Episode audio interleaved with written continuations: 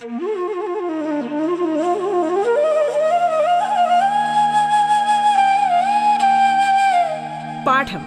കേട്ടു പഠിക്കാൻ റേഡിയോ കേരളയിലൂടെ.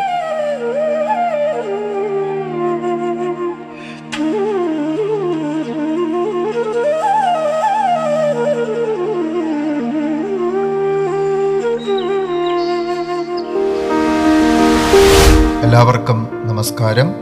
ഇന്നത്തെ പാഠം പരിപാടിയിൽ നിങ്ങളോടൊപ്പം ഉള്ളത് K V Shaji Vazhamuttam government ഹൈസ്കൂളിലെ ഫിസിക്കൽ സയൻസ് അധ്യാപകനാണ്.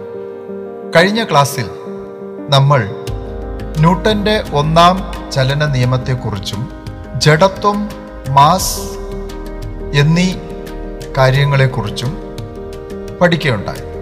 നിങ്ങൾ പാഠപുസ്തകത്തിൽ നൽകിയിരുന്ന ചില ഗണിത പ്രശ്നങ്ങൾ നിർദ്ധാരണം ചെയ്ത് കാണും എന്ന് ഞാൻ പ്രതീക്ഷിക്കുകയാണ്. ഇന്ന് നമുക്ക് ന്യൂട്ടന്റെ രണ്ടാം ചലന നിയമം വിശദമായി ചർച്ച ചെയ്യും.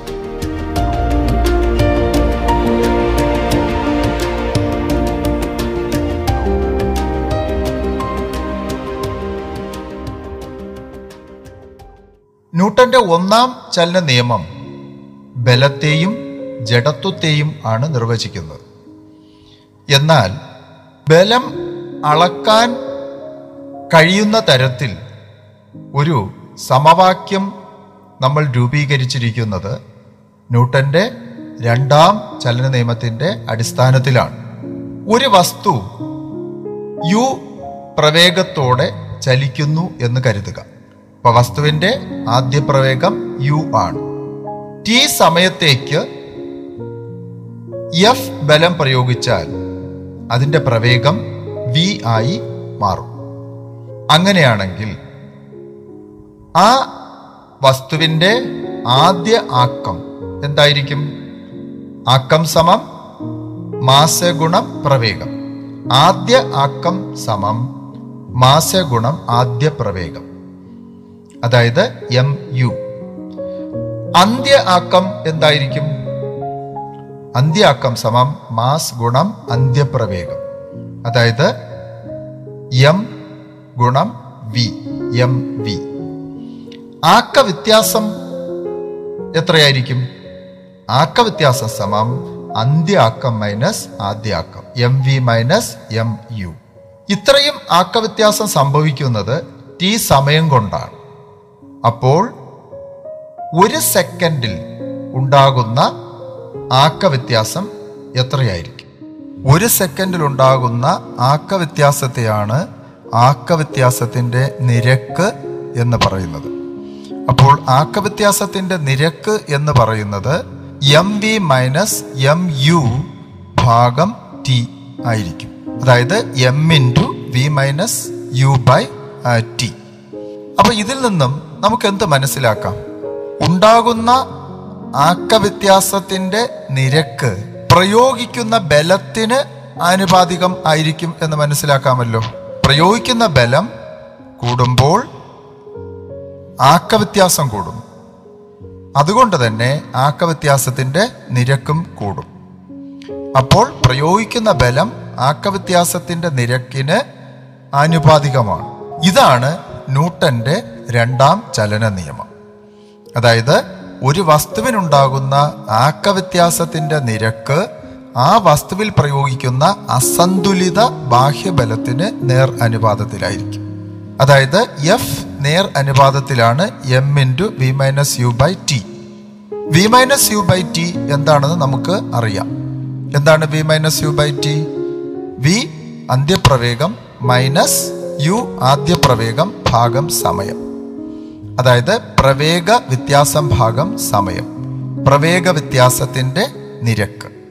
എന്താണ് പ്രവേഗ വ്യത്യാസത്തിന്റെ നിരക്ക്? പ്രവേഗ വ്യത്യാസത്തിന്റെ നിരക്ക് എന്ന് പറയുന്നത് ത്വരണമാണ്. അപ്പോൾ എഫ് നേർ അനുപാതത്തിലാണ് എം ഇന്റു എ എ ത്വരണത്തെ സൂചിപ്പിക്കുന്നു. ഈ ബന്ധത്തെ നമുക്ക് എഫ് സമം കെ ഇന്റു എം എ എന്ന് എഴുതാം. കെ സമം ഒന്ന് എന്നെടുത്താൽ എഫ് സമം ഒന്നേ ഗുണം എം എ എന്ന് കിട്ടും. അതായത് എഫ് സമം എം എ എന്ന് കിട്ടുന്നു. ഇതാണ് ബലത്തിന്റെ അളവ് കണക്കാക്കുന്നതിനുള്ള സമവാക്യം.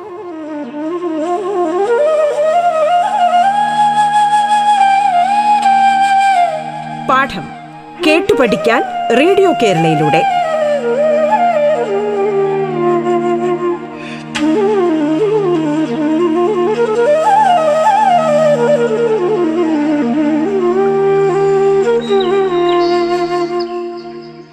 എന്താണ് ബലത്തിന്റെ യൂണിറ്റ്? ഇവിടെ എഫ് സമം എം എ എന്നതാണ് സമവാക്യം. എം മാസാണല്ലോ അപ്പോൾ മാസിന്റെ യൂണിറ്റ് കിലോഗ്രാം എ എന്താണ്? ത്വരണം ആക്സിലറേഷൻ അതിന്റെ യൂണിറ്റ് എന്താണ്? മീറ്റർ പെർ സെക്കൻഡ് സ്ക്വയർ അപ്പോൾ എഫ് സമം എം എ അതിന്റെ യൂണിറ്റ് എന്ന് പറയുന്നത് kilogram metre per second square ഇത് നമ്മൾ ഒരു ന്യൂട്ടൺ എന്ന് പറയുന്നു. അപ്പോൾ ഒരു kilogram metre per second square സമം ഒരു ന്യൂട്ടൺ ആണ്. കൂട്ടുകാർക്ക് ഇക്കാര്യങ്ങളെല്ലാം കാര്യങ്ങളെല്ലാം മനസ്സിലായല്ലോ? ഇനി നമുക്ക് ആവേഗം അഥവാ ഇമ്പൾസ് എന്താണെന്ന് ചർച്ച ചെയ്യാം. ഒരു ചെറിയ സമയത്തേക്ക് പ്രയോഗിക്കുന്ന വലിയ ബലമാണ് ആവേഗം.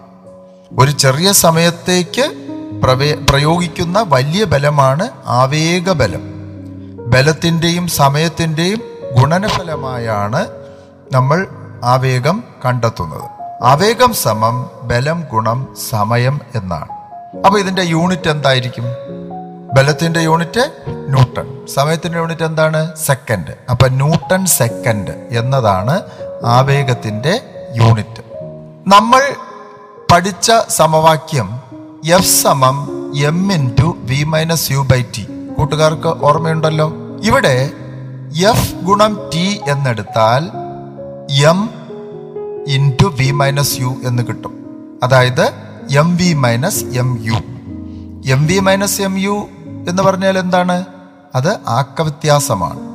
ആക്കവ്യത്യാസ സമം ബലം ഗുണം സമയം. അതായത് ആവേഗം സമം ആക്കവ്യത്യാസം.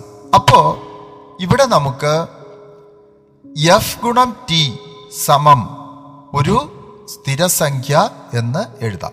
അതായത് എഫ് നേർ അനുപാതത്തിലാണ് വൺ ബൈ ടി അല്ലെങ്കിൽ എഫ് വിപരീത അനുപാതത്തിലാണ് ടി എന്ന് നമുക്ക് പറയാം. ആക്കവ്യത്യാസം സ്ഥിരമായിരുന്നാൽ വസ്തുവിൽ അനുഭവപ്പെടുന്ന ബലം അത് പ്രയോഗിക്കാൻ എടുക്കുന്ന സമയത്തിന് വിപരീത അനുപാതത്തിൽ ആയിരിക്കും. അക്കാര്യങ്ങൾ വ്യക്തമായി മനസ്സിലാക്കുക. ബലവും സമയവുമായി ബന്ധപ്പെടുത്തി ചില സന്ദർഭങ്ങൾ നമുക്ക് പരിശോധിക്കാം. ക്രിക്കറ്റ് ബോൾ പിടിക്കുമ്പോൾ കൈ പിറകോട്ട് വലിച്ച ബോളും കൈയും സമ്പർക്കത്തിൽ വരുന്ന സമയം പ്ലെയേഴ്സ് ദീർഘിപ്പിക്കുന്നത് കൂട്ടുകാർ കണ്ടിട്ടുണ്ടല്ലോ. എന്തിനു വേണ്ടിയാണ് cricket catch cricket ball catch എടുക്കുന്ന സമയത്ത് ക്യാച്ച് എടുക്കുന്ന ആൾ കൈ പിറകിലേക്ക് വലിക്കുന്നത്. അതുപോലെ തന്നെ മറ്റൊരു സന്ദർഭം. പോൾ വോൾട്ട് ചാടുമ്പോൾ ഫോം ബെഡിൽ വീഴുന്നത് എന്തിനു വേണ്ടിയിട്ടാണ്? അതുപോലെ ഗ്ലാസ് പാത്രങ്ങൾ അടുക്കി വെച്ച പാക്കറ്റുകളിൽ സ്പോഞ്ച് വൈക്കോൽ മുതലായവ നിറയ്ക്കുന്നു. അല്ലേ? അതും കണ്ടിട്ടുണ്ടല്ലോ. അതുപോലെ തന്നെ ഒരു അഭ്യാസി കൈകൊണ്ട് വളരെ വേഗത്തിൽ വീശി കടുപ്പമുള്ള ഇഷ്ടികകൾ തകർക്കുന്നു. അത് നമ്മൾ കണ്ടിട്ടുണ്ട്. ഇവിടെ ക്രിക്കറ്റ് ബോൾ ക്യാച്ച് എടുക്കുമ്പോൾ എന്തിനു വേണ്ടിയായിരിക്കും കൈ പിറകോട്ട് വലിക്കുന്നത്? അതായത് കൈയും ബോളും സമ്പർക്കത്തിൽ വരുന്ന സമയം ദീർഘിക്കുന്നതിന് വേണ്ടിയിട്ടാണ്. അങ്ങനെ സമയം ദീർഘിക്കും ദീർഘിപ്പിക്കുമ്പോൾ അനുഭവപ്പെടുന്ന ആവേഗബലം കുറവായിരിക്കും. അതുപോലെ തന്നെ പോൾ വാൾട്ട് ചാടുമ്പോൾ ഫോം വെഡിൽ വീഴുന്നതിന് കാരണവും ഇത് തന്നെയാണ്. ഗ്ലാസ് പാത്രങ്ങൾ അടുക്കി വെച്ച പാക്കറ്റുകളിൽ സ്പോഞ്ച് വൈക്കോൽ മുതലായവ നിറയ്ക്കുന്നു. ഇതിന് കാരണവും ഇത് തന്നെയാണ്.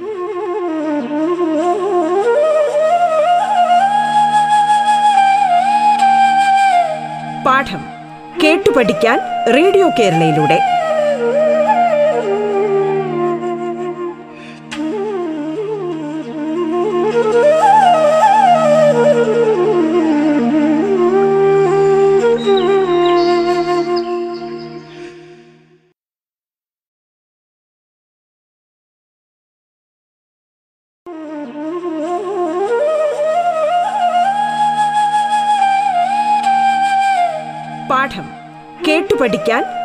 കേരളയിലൂടെ. തുടർന്ന് കേൾക്കാം പാഠം.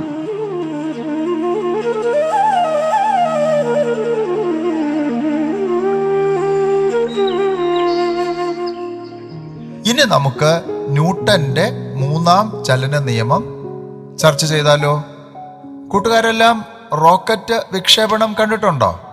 ആ റോക്കറ്റ് വിക്ഷേപിക്കുന്നത് വിക്ഷേപിക്കുന്നത് വാർത്തകളുടെ ഇടയിൽ നമ്മുടെ ഐ എസ് ആർഒയുടെ ചില പരീക്ഷണങ്ങളുടെ ഫലമായി ചില ഉപഗ്രഹങ്ങൾ വിക്ഷേപിക്കുന്നതിനായി റോക്കറ്റുകൾ നമ്മൾ എന്താണ് ഉപയോഗിക്കാറുണ്ട് അല്ലേ? അപ്പോ കണ്ടിട്ടുണ്ടല്ലോ? നമുക്ക് ഒരു ചെറിയൊരു പരീക്ഷണം ചെയ്തു നോക്കാം. നമ്മുടെ പേജ് നമ്പർ അൻപത്തി അഞ്ച് ചിത്രം മൂന്ന് ഒന്ന് അഞ്ചിൽ കാണുന്നത് പോലെ നമുക്കൊരു ബലൂൺ റോക്കറ്റ് സജ്ജീകരിച്ചാലോ? ഒരു സ്ട്രോയിലൂടെ നീളമുള്ള ഒരു ചരട് കടത്തി ക്ലാസ് മുറിയുടെ രണ്ട് ജനാലകളിലായി കെട്ടിവെക്കണം. ഊതുവീർപ്പിച്ച ഒരു ബലൂൺ സ്ട്രോയിൽ ഒട്ടിച്ചു വെക്കുക. ബലൂൺ കാറ്റഴിച്ചു വിടുക. എന്താണ് നിരീക്ഷിക്കാൻ സാധിക്കുന്നത്? ആ ബലൂണിന്റെ ഉൾവശത്ത് നിന്ന് വായു പുറത്തേക്ക് പോകും. പക്ഷെ ബലൂണിന്റെ ചലനം എങ്ങോട്ടാണ്? ആ വായു പുറത്തേക്ക് പോകുന്നതിന്റെ എതിർദിശയിലേക്കാണ്. അപ്പോൾ വായു ശക്തിയായി പുറത്തു പോകുമ്പോൾ ഉളവാകുന്ന ബലമല്ലേ ഇതിന് കാരണം?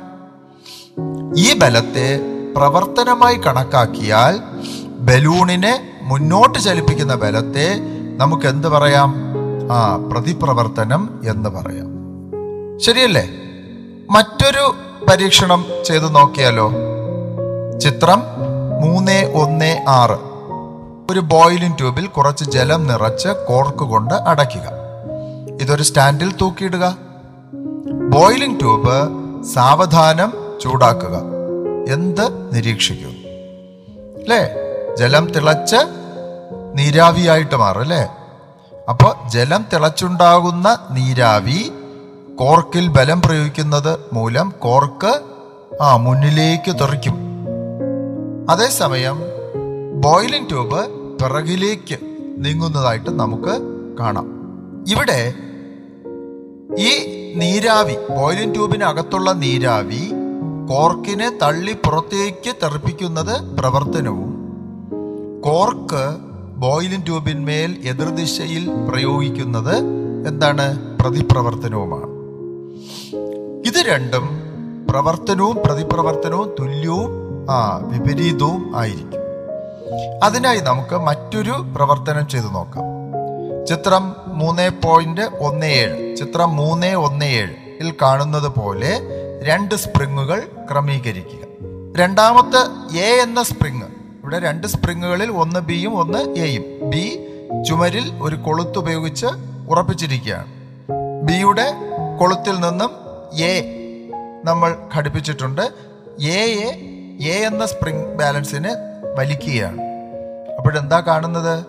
ആ ബിയിലും എയിലും ഒരേ റീഡിങ് കാണിക്കും. അതായത് പ്രവർത്തനവും പ്രതിപ്രവർത്തനവും തുല്യവും എന്തുവാണ്? ആ വിപരീതവുമാണ്. തുല്യവും വിപരീതവും ആണ് എന്ന് നമുക്ക് മനസ്സിലാക്കാം. അപ്പൊ ഏതൊരു പ്രവർത്തനത്തിനും തുല്യവും വിപരീതവുമായ ഒരു പ്രതിപ്രവർത്തനം ഉണ്ടായിരിക്കും. ഇതാണ് ന്യൂട്ടന്റെ മൂന്നാം ചലന നിയമം.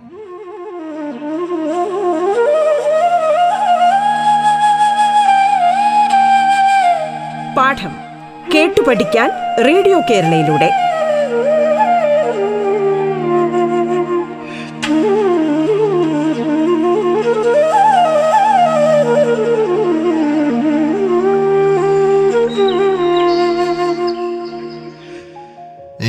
പ്രവർത്തനത്തിനും തുല്യവും വിപരീതവുമായ ഒരു പ്രതിപ്രവർത്തനം ഉണ്ടായിരിക്കും. ഇതാണ് ന്യൂട്ടന്റെ മൂന്നാം ചലന നിയമം. ഈ പ്രവർത്തനവും പ്രതിപ്രവർത്തനവും തുല്യവും വിപരീതവുമാണെന്ന് നമ്മൾ പഠിച്ചു കഴിഞ്ഞു. എന്നാൽ ഇവ പരസ്പരം റദ്ദാക്കപ്പെടുന്നില്ലല്ലോ? എന്തായിരിക്കും കാരണം? പ്രവർത്തനവും പ്രതിപ്രവർത്തനവും തുല്യവും വിപരീതവുമാണെങ്കിലും അവ വ്യത്യസ്ത വസ്തുക്കളിലാണ് അനുഭവപ്പെടുന്നത്. അതുകൊണ്ട് അവ പരസ്പരം എന്ത് ചെയ്യുന്നില്ല? ആ റദ്ദാക്കപ്പെടുന്നില്ല. അടുത്തതായി നമുക്ക് ആക്കസംരക്ഷണ നിയമവുമായി ബന്ധപ്പെട്ട ചില കാര്യങ്ങൾ ചർച്ച ചെയ്യാം. നമ്മുടെ പാഠപുസ്തകത്തിലെ പേജ് നമ്പർ അൻപത്തിയേഴിൽ ചിത്രം മൂന്ന് ഒന്ന് എട്ടിൽ കാണുന്നത് പോലെ ഒരു വയറിംഗ് പ്ലാസ്റ്റിക് ചാനൽ ക്രമീകരിക്കുകയും അതിൽ ചില ഏതാനും ഗോലികൾ വയ്ക്കുകയും ചെയ്യുക. ഒന്നാമത്തെ ഗോലിയെ അല്പം പിറകിലേക്ക് അല്പം മുകളിലേക്ക് വലിച്ചതിന് ശേഷം അല്ലെങ്കിൽ അല്പം പിറകിലേക്ക് മാറ്റിയതിനു ശേഷം മുന്നോട്ട് ഉരുട്ടിവിടുക എന്ത് സംഭവിക്കുന്നു? എന്താണ് കാണാൻ കഴിയുന്നത്?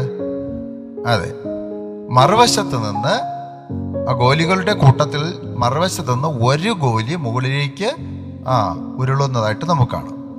വീണ്ടും രണ്ട് ഗോലികൾ ചേർത്ത് വെച്ച് ഉരുട്ടി വിട്ടു നോക്കൂ. അപ്പോൾ മറുവശത്ത് നിന്ന് എത്ര ഗോലികൾ മുകളിലേക്ക് ഉരുളുന്നതായി കാണാൻ സാധിക്കും? ആ രണ്ട് ഗോലികൾ. മൂന്ന് ഗോലികൾ ചേർത്ത് വെച്ച് ഉരുട്ടി വിട്ടാലോ? ആ മറുവശത്ത് നിന്ന് മൂന്ന് ഗോലികൾ മുകളിലേക്ക് ആ ഉരുളുന്നതായിട്ട് നമുക്ക് കാണാൻ പറ്റും. ഇതിൽ നിന്ന് എന്ത് നിഗമനത്തിലാണ് നമുക്ക് എത്തിച്ചേരാൻ സാധിക്കുന്നത്? ഒരു വസ്തുവിൽ മറ്റൊരു വസ്തു ഇടിക്കുമ്പോൾ വസ്തുക്കളുടെ ആകെ ആക്കം മാറ്റമില്ലാതെ തുടരും. ന്യൂട്ടന്റെ മൂന്നാം ചലന നിയമം പ്രയോജനപ്പെടുത്തി ഇത് നമുക്ക് ശരിയാണോ എന്ന് പരിശോധിച്ചാലോ?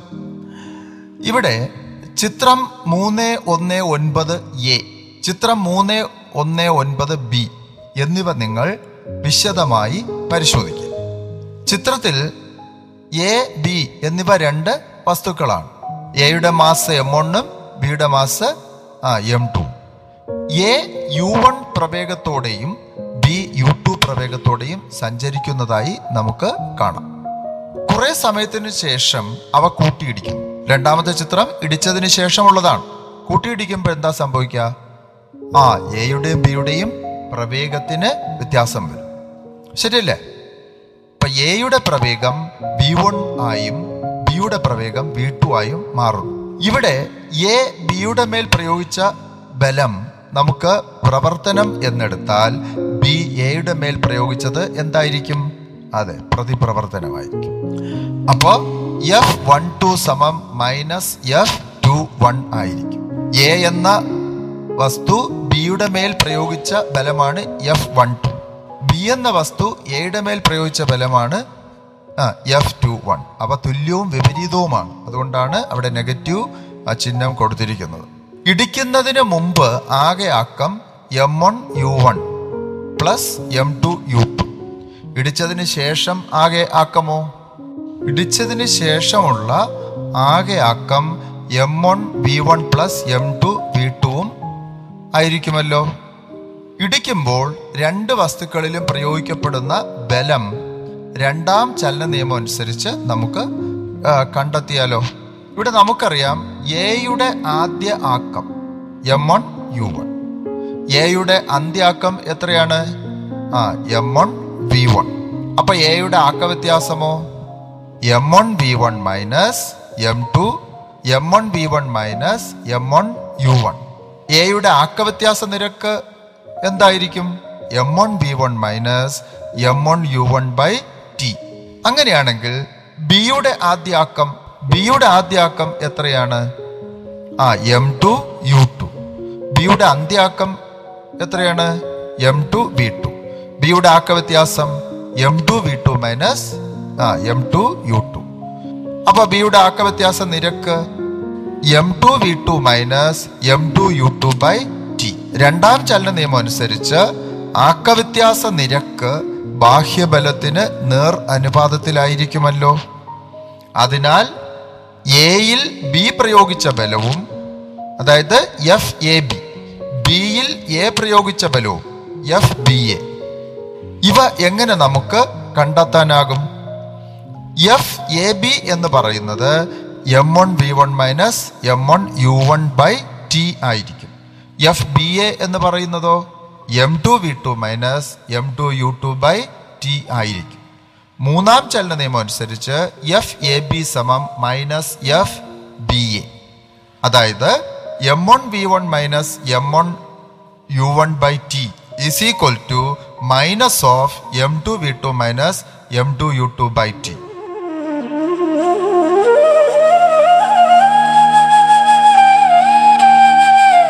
പാഠം കേട്ടു പഠിക്കാൻ റേഡിയോ കേരളയിലൂടെ. പാഠത്തിന്റെ ഇന്നത്തെ അധ്യായം ഇവിടെ പൂർണമാകുന്നു.